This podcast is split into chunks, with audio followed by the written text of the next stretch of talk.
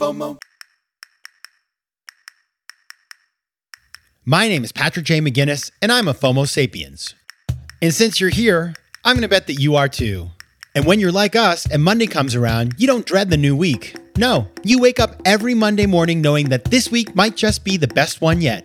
This is FOMO Monday, the snackable show that starts your week right with hot takes, life hacks, listener mail, and even some FOMO therapy.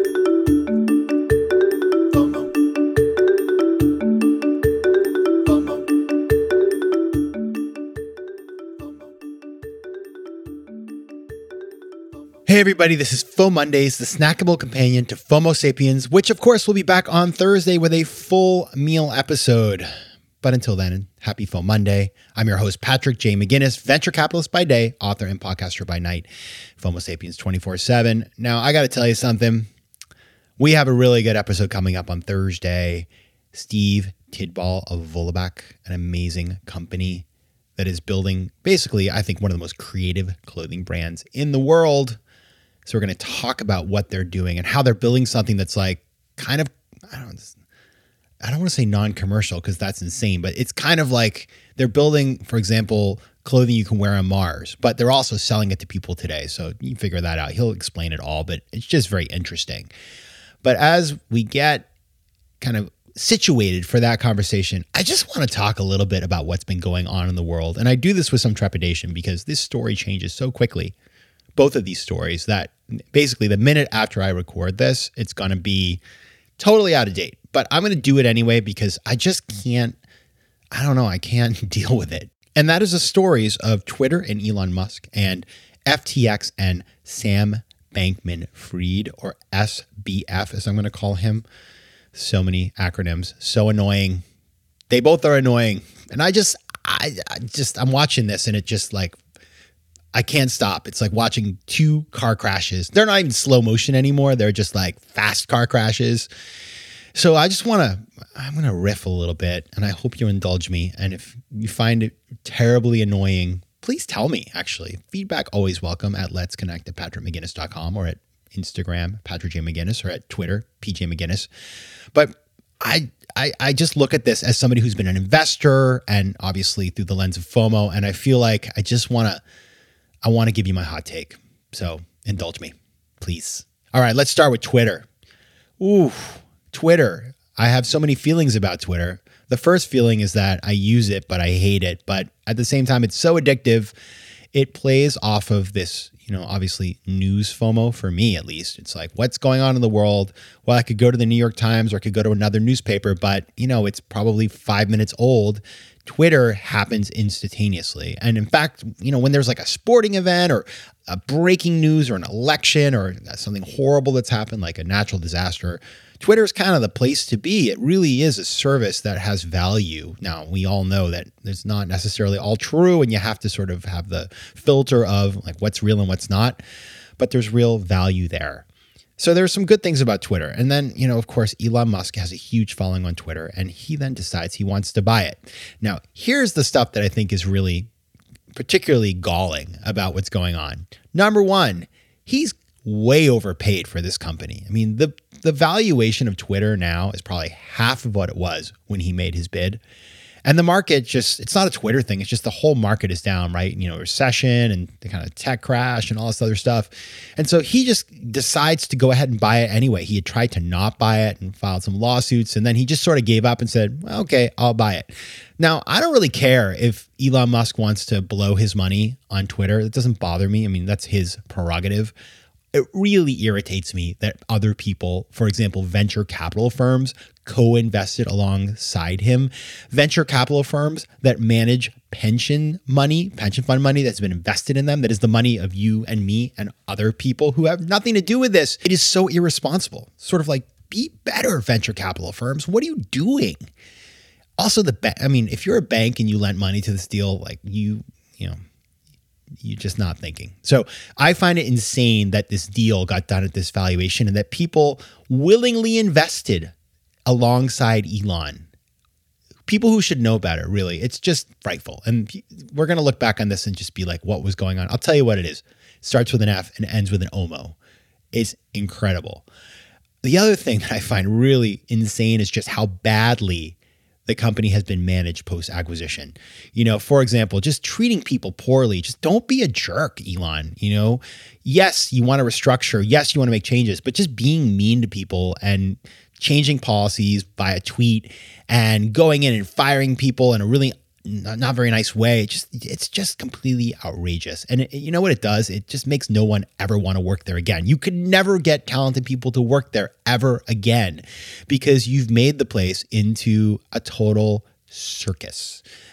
And you know what happens when that sort of culture takes over is that things start to fail and you start to see that right now. For example, this insistence by Musk that they had to roll out this new verification thing to monetize the blue check been a complete and total failure. People don't really care that have it. They're like, I'm not going to pay for that. And then people started messing around and impersonating brands. Somebody tweeted on behalf of a pharma company that they were going to give away insulin, and then the stock crashed. That just it's total chaos. And so the mismanagement, it's sort of like we all think that Elon Musk is supposed to be some genius, but he has proven that he is basically the emperor who has no clothes. And that's the other thing about this whole thing is like, who the heck does he surround himself with? Like, he needs people who will say no to him. And all of his enablers, they should be ashamed of themselves because they're really just destroying a company. They're destroying billions of dollars of value.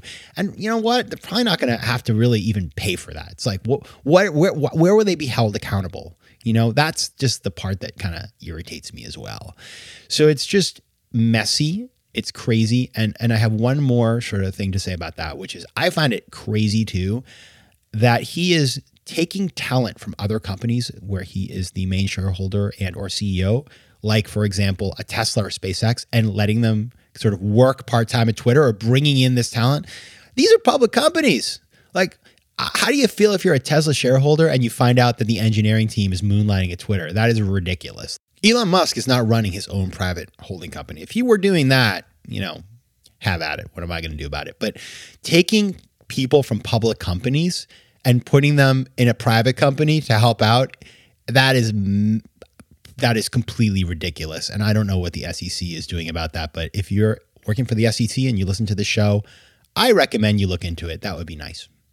So, what is the takeaway here of this debacle? Number one, it's that the good times are over. This is just like sign of the top of the market that the deal closed, that it's blowing up. I mean, we'll even see if this. It's really sad because a lot of engineering talent's going to leave, and then this the whole thing's going to fall apart. I don't care how many smart people you take from Tesla. If there's nobody running the business, and you know these are complex systems, it's not just like you just flick a switch. It's going to get messy. So I, I'm disgusted with the whole thing, and I think it's really just hubris, and it makes me sad. I also think it's a good reminder, no matter what you do for a living, have a 10%, have a side project, diversify yourself. Don't put all your money into one company because if this kind of stuff happens, like you're you're out of luck and that's not good. All right, we're going to take a little break and I'm going to come back to talk about FTX, which by the way, sneak peek also completely tease me off. Be right back. FOMO. Tudo bem, meus queridos Fomo sapiens? Now, that right there was Portuguese, and as you know, I love speaking foreign languages. But I'm not alone. One in five Americans have learned a new language on their bucket list. If that's you, make 2024 the year you finally check it off that list with Babbel, the science-backed language learning app that actually works. Don't pay hundreds of dollars for private tutors or waste hours on apps that don't really help you speak the language. Babbel's tips and tools are approachable, accessible, and delivered with conversation-based teaching so you're ready to practice what you've learned in the real world. Now, FOMO sapiens, you know I speak four languages, and it takes work to stay on top of them, especially with French. C'est difficile. But with Babbel, I'm able to practice practical conversations that I can actually use in the real world. Here's a special limited time deal for our listeners. Right now, get up to 60% off your Babbel subscription, but only for our listeners at babbel.com slash FOMO. Get up to 60% off at babbel.com slash FOMO. That's spelled B-A-B-B-E-L dot com slash FOMO. Rules and restrictions may apply. Quick math. The less your business spends on operations, on multiple systems, or delivering your product or service, the more margin you have and the more money you keep. But with higher expenses on materials, employees, distribution, and borrowing, everything costs more. So to reduce costs and headaches, smart businesses are graduating to NetSuite by Oracle. NetSuite is the number one cloud financial system, bringing accounting, financial management, inventory, and HR into one platform and one source of truth. With NetSuite, you reduce IT costs because NetSuite lives in the cloud with no hardware required, accessed from anywhere. You cut the cost of maintaining multiple systems because you've got one unified business management suite. And you improve efficiency by bringing all major business processes into one platform, slashing manual tasks and errors. Over 37,000 companies have already made the move, so do the math. See how you'll profit with NetSuite. And with rising prices everywhere you look, you gotta do the math and save money. Good news, by popular demand, NetSuite has extended its one-of-a-kind flexible financing program for a few more weeks. So head over to netsuite.com slash FOMO. That's netsuite.com slash FOMO. netsuite.com slash FOMO. FOMO. All right, it's Hot Takes Monday here on FOMO Mondays. You just got my views on Twitter. Let's pick up on FTX. This one, I mean, it's just the next sad chapter in crypto FOMO. It's insane. Billions of dollars of people's deposits gone, seemingly gone. And you have this crazy thing where you had all these celebrities like Tom and Gisele and Larry David making these commercials that glamorize owning crypto. And now they're actually getting sued for that which is kind of interesting. But it's sort of like investing isn't supposed to be cool, by the way. Investing is a way to make money, and conflating coolness with investing and missing out, as it were, it's very, it's a very predatory thing, and so that just irritates me anyway.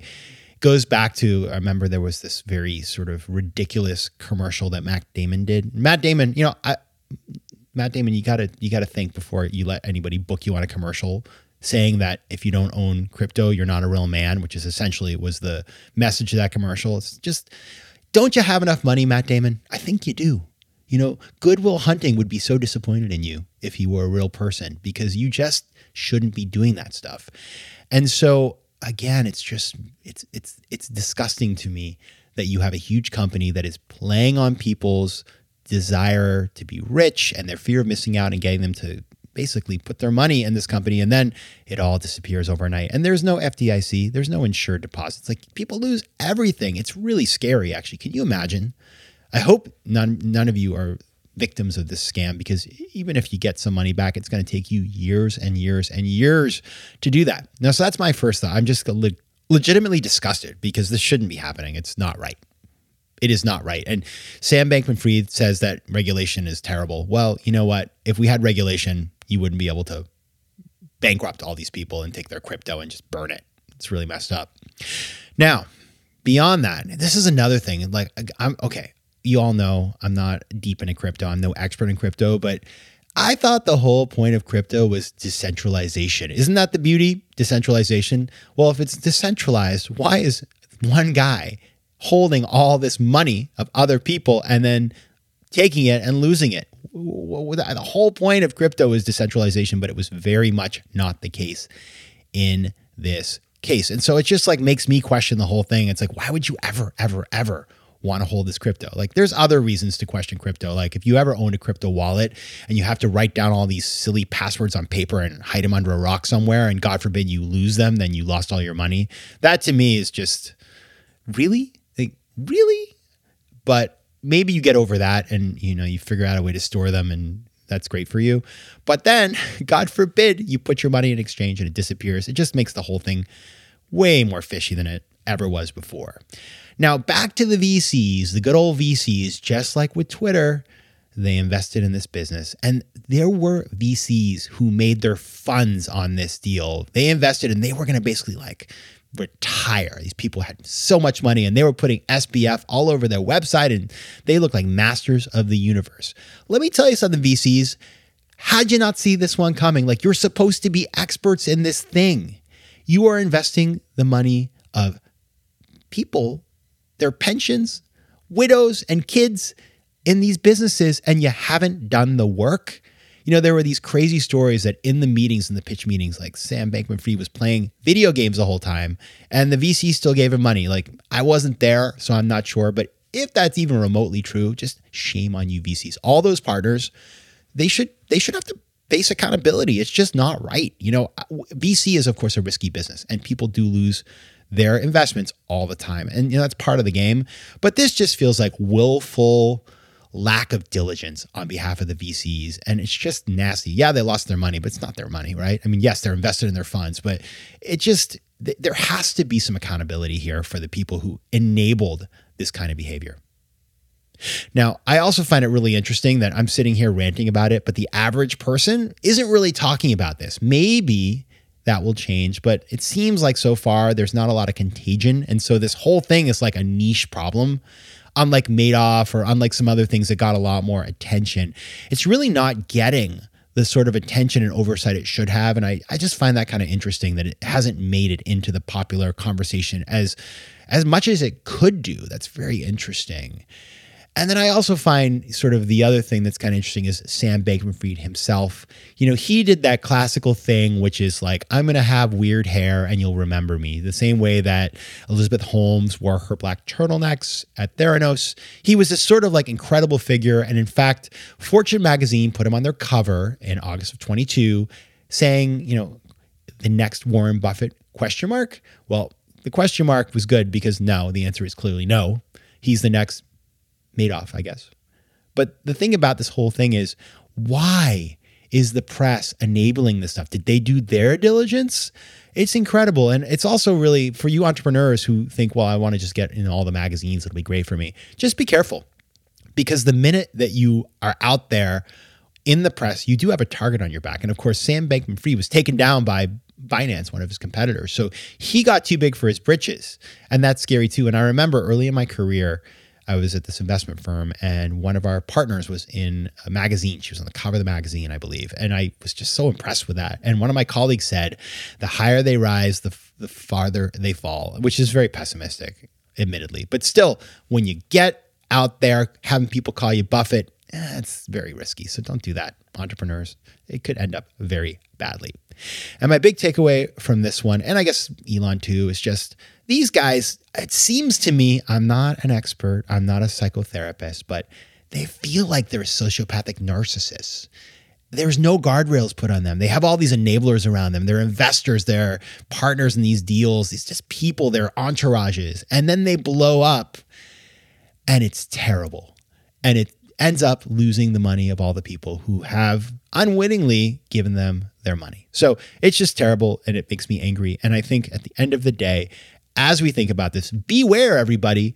Things that look too good to be true, things that are using FOMO to get you to participate, something that's run by a sociopathic narcissist, like just run the other direction, please.